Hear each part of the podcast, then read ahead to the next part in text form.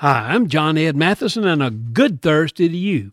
Sometimes a young person can have a dream, but the dream carries with it certain requirements, parameters, and disciplines before it can become reality.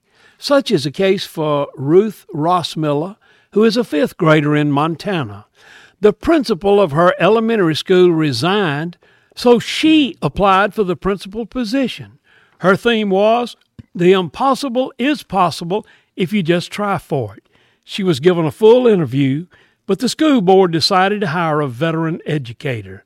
The dream of a fifth grader becoming the principal of a school did not work out, but it could lay the foundation for a bigger dream. Be sure that what you go for in life, you understand the rules that can be overcome and the rules by which society must abide. Any dream is possible, but understand what the requirements are.